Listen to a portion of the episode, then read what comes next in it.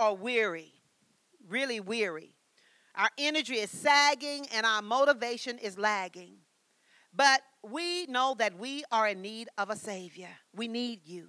We need your strength, your fresh touch to get back on track again. Your word says that the joy of the Lord is our strength.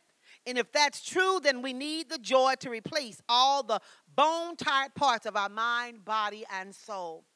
The pressures of life have sometimes pushed us in a corner, but we know that we need you. So, Lord, you are our hope. Let us not be weary in due season. We must keep running the race faithfully and to find strength in that safe, secret place of yours, under the shadow of the Almighty. You are a rock, you are a hope, and as we run to you today, believing that you will lift up our heavy arms, that you will fuel us for the task that we are to have. For all the many tests and exams and the sleepless night, we know that we need you.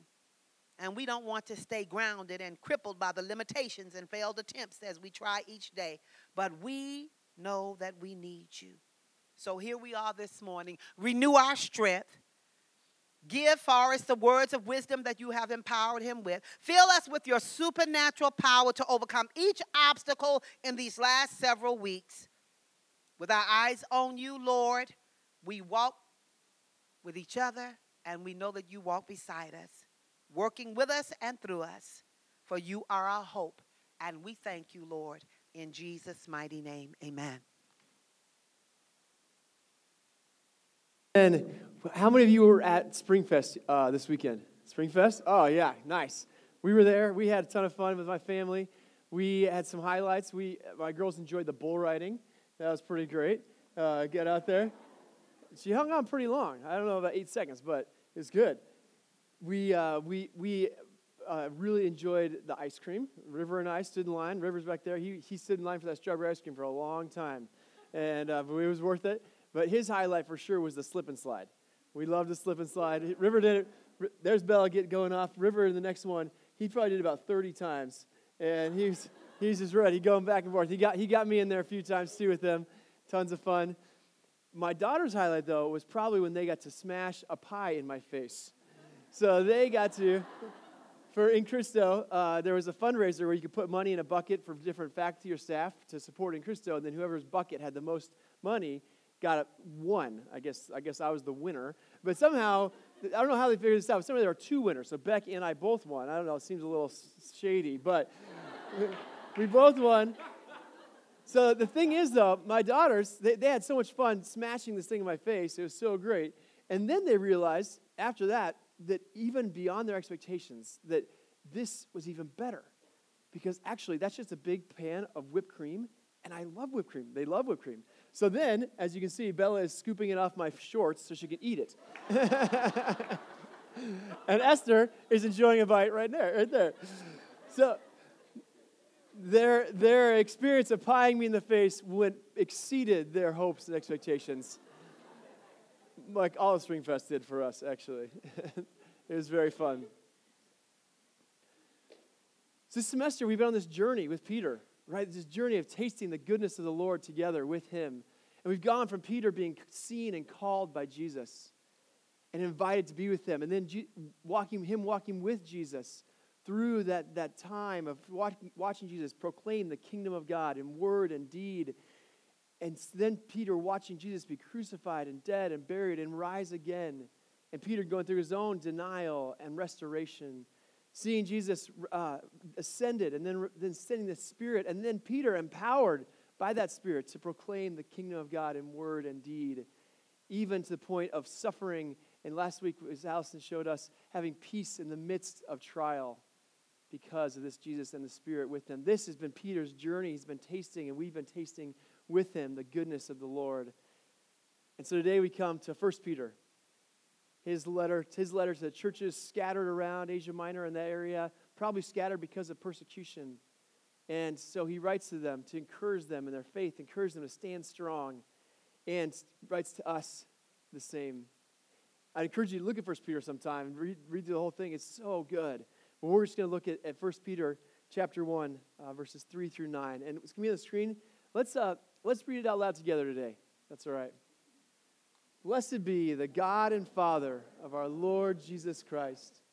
By his great mercy, he has given us a new birth into a living hope through the resurrection of Jesus Christ from the dead, and into an inheritance that is imperishable, undefiled, and unfading, kept in heaven for you, who are being protected by the power of God through faith for a salvation ready to be revealed in the last time.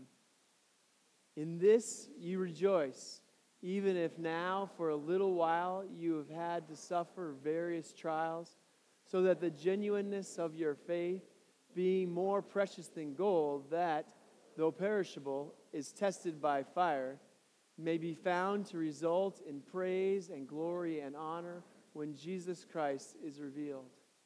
Although you have not seen him, you love him.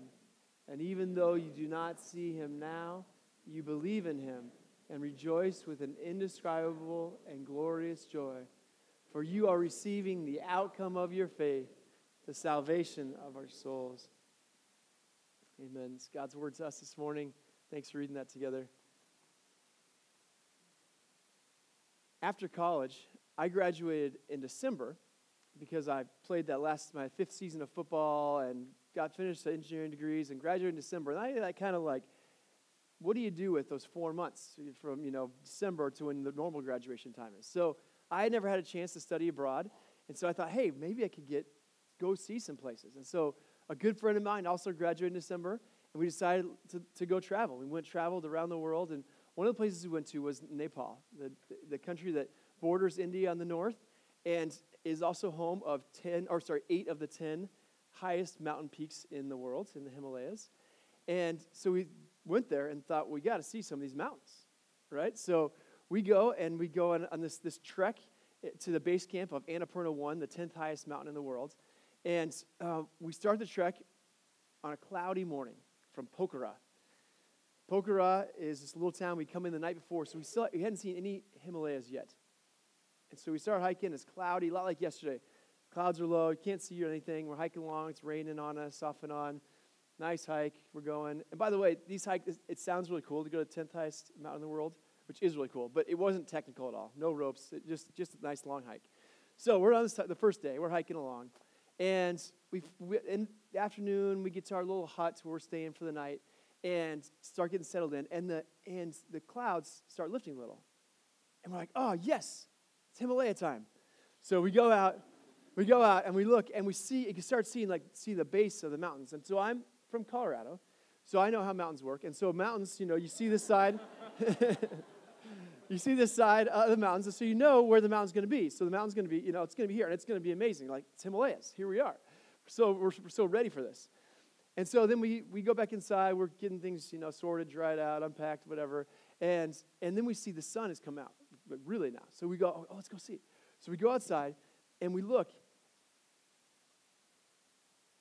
and literally breath taken away. Because the mountain was supposed to be here. That's where I knew that. And it was going to be really good. But that mountain was there.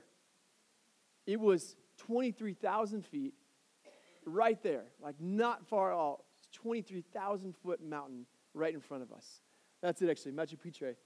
And that mountain, I looked up and said, I couldn't say anything. I was so blown away. It fully exceeded my hopes and expectations. It was so much better than I thought it was going to be. And it was going to be good down here, but now it was incredible. Off the charts. Remember that picture as we look at our passage this morning.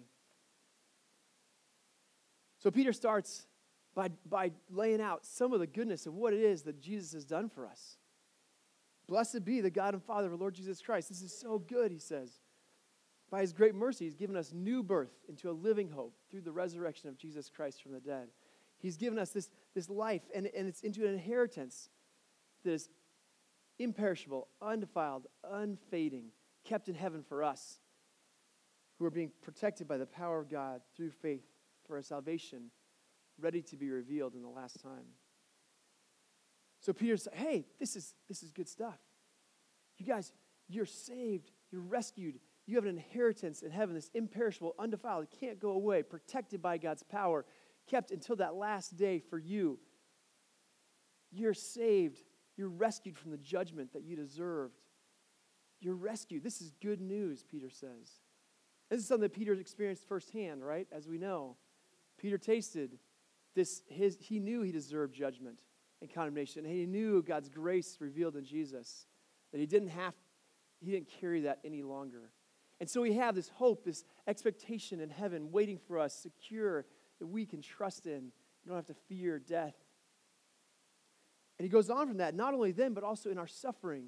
We don't have to fear our suffering because one day God's going to make that right as well. We suffer various trials so that the genuineness of our faith may be found to result in praise and glory and honor when Jesus Christ is revealed. Even our suffering, Peter says, God's got that in his hands. He can handle it. He's got you. And in the midst of that suffering, he's going to bring redemption and hope. He's going to bring beauty out of ashes. This is good news. Good news that the judgment is not ours anymore. Good news that the suffering is going to be redeemed in the end. This is good news Peter gives us. And that all would have been really good just there, but it goes on. He goes on from there. And he says in verse 8, and 9, although you have not seen him, you love him. And even though you do not see him now, you believe in him and rejoice with an indescribable and glorious joy. For you are receiving the outcome of your faith, the salvation of your souls. See, you don't see him. We don't see him, but we love him.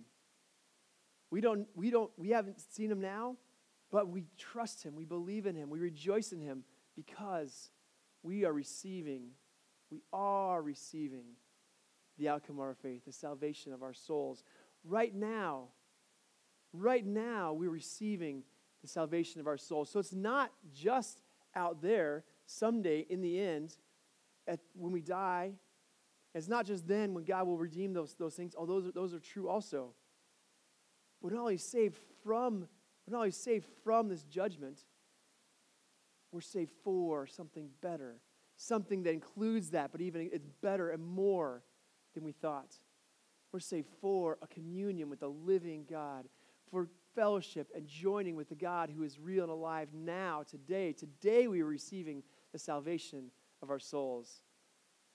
And so if you look back, Peter actually was saying that. He said, remember at the beginning, that by his great mercy, he's given us new birth into a living hope. He's given us new birth into a living hope right now, reborn today in Jesus. And not only that, but we rejoice in our sufferings, not just because someday it's going to be taken care of, but because God's with us right now as we receive the salvation of our souls right now in the midst of our suffering, in the midst of the struggles that you're going through right now with finals and trying to stay focused and whatever you're looking at in the summer or not or career, all those things, God's with us right now as we receive that salvation and as he lives in communion with us and we with him. This is the good news to see for Peter. It's not just saved from these things. That would have been good news. But we're actually saved for communion with God. Saved for something that's even better. It's like the mountain. Just like the mountain we saw. It would have been good, but it's even better as we think about what it really means. Let me show you, think of it this way. Okay, God is the source of all life and being and goodness and hope and love. He's like a big fountain spraying all over the place, all right? Big fountain. And all those things of goodness and life and love and power and being and strength and judgment and justice and righteousness, all these things are coming out of God from his very being. This is who God is. And we were made to live in that fountain. We were made to be in that fountain, to have all those things pouring over us and in us and through us, life and love and goodness and justice and power and hope and peace, all these things just flowing in and out of us because this is who we were made to be as God's image bearers. And so we rejected God. Our predecessor said, no, I'm out. There's a dream fountain over here I'm fine with. I'll take this one. So we go over this dream fountain and find out that they turned it off for the winter. They never turned it back on. There's no water over here. It's dry. And now we crack and are thirsty, and we turn to ourselves, and we lack all those good things over there. We lack love, and so we hate ourselves and others. We lack the goodness, and so we turn to darkness and evil. We lack the wholeness and the peace, and so we turn to jealousy and anxiety. And all these things fill us because we've lost the fountain. And we deserve to be even pushed further away. And yet, by his great mercy, Jesus has given us new birth into a living hope. And Jesus brings us and says, no, come back to the fountain. He splashes us in our baptism, splashes us out and says, you have new hope, new life. You're meant to live in the fountain. This is what you're saved for. Not just for one day, not just from judgment, but for right now, living communion with God, splashing, diving, drinking deeply of this fountain of God's life and goodness and love and peace and patience and justice and righteousness and all that is the goodness of God as we live in communion with him in Jesus and by his Spirit today. The living God is inviting us to live in the fountain of life with him and receive his goodness and life in and through us this day. This is the great news that Peter is telling us about. The great news that we have here in Jesus today. So we're not just saved from judgment. We're saved for communion with God, both now and forever. And in the end, it'll be perfect. In the end, it'll be whole. And now it is in part. But it's still real now. Today, we get to have real living communion with the living God. And so we're going to finish, and the band can come on up. We're going to finish with the words that we started with this semester from 1 Peter 2. It says this. Peter says, like newborn infants, long for the pure spiritual milk, so that by it you may grow into salvation, if indeed you have tasted that the Lord is good. Long for pure spiritual milk, if you have tasted that the Lord is good, so we could grow up into our salvation. This salvation is communion with God. God invites us to live in and with him by his Spirit now, today, and as we go from here into our summer or into our career, our life past Whitworth, as we go from here in these next even 10 days of finishing the school year, to live in that communion with God as he is with us. And he invites us to live and splash in this fountain and as a result to love him, to love others, to join God in his good work in this world, fighting evil, inside of us and outside of us, as he hates evil, because we are his children, alive and free in communion with him by his Spirit. This is the great news that Peter tasted, and the invitation to us to taste that goodness and live into that goodness this day and every day from here on.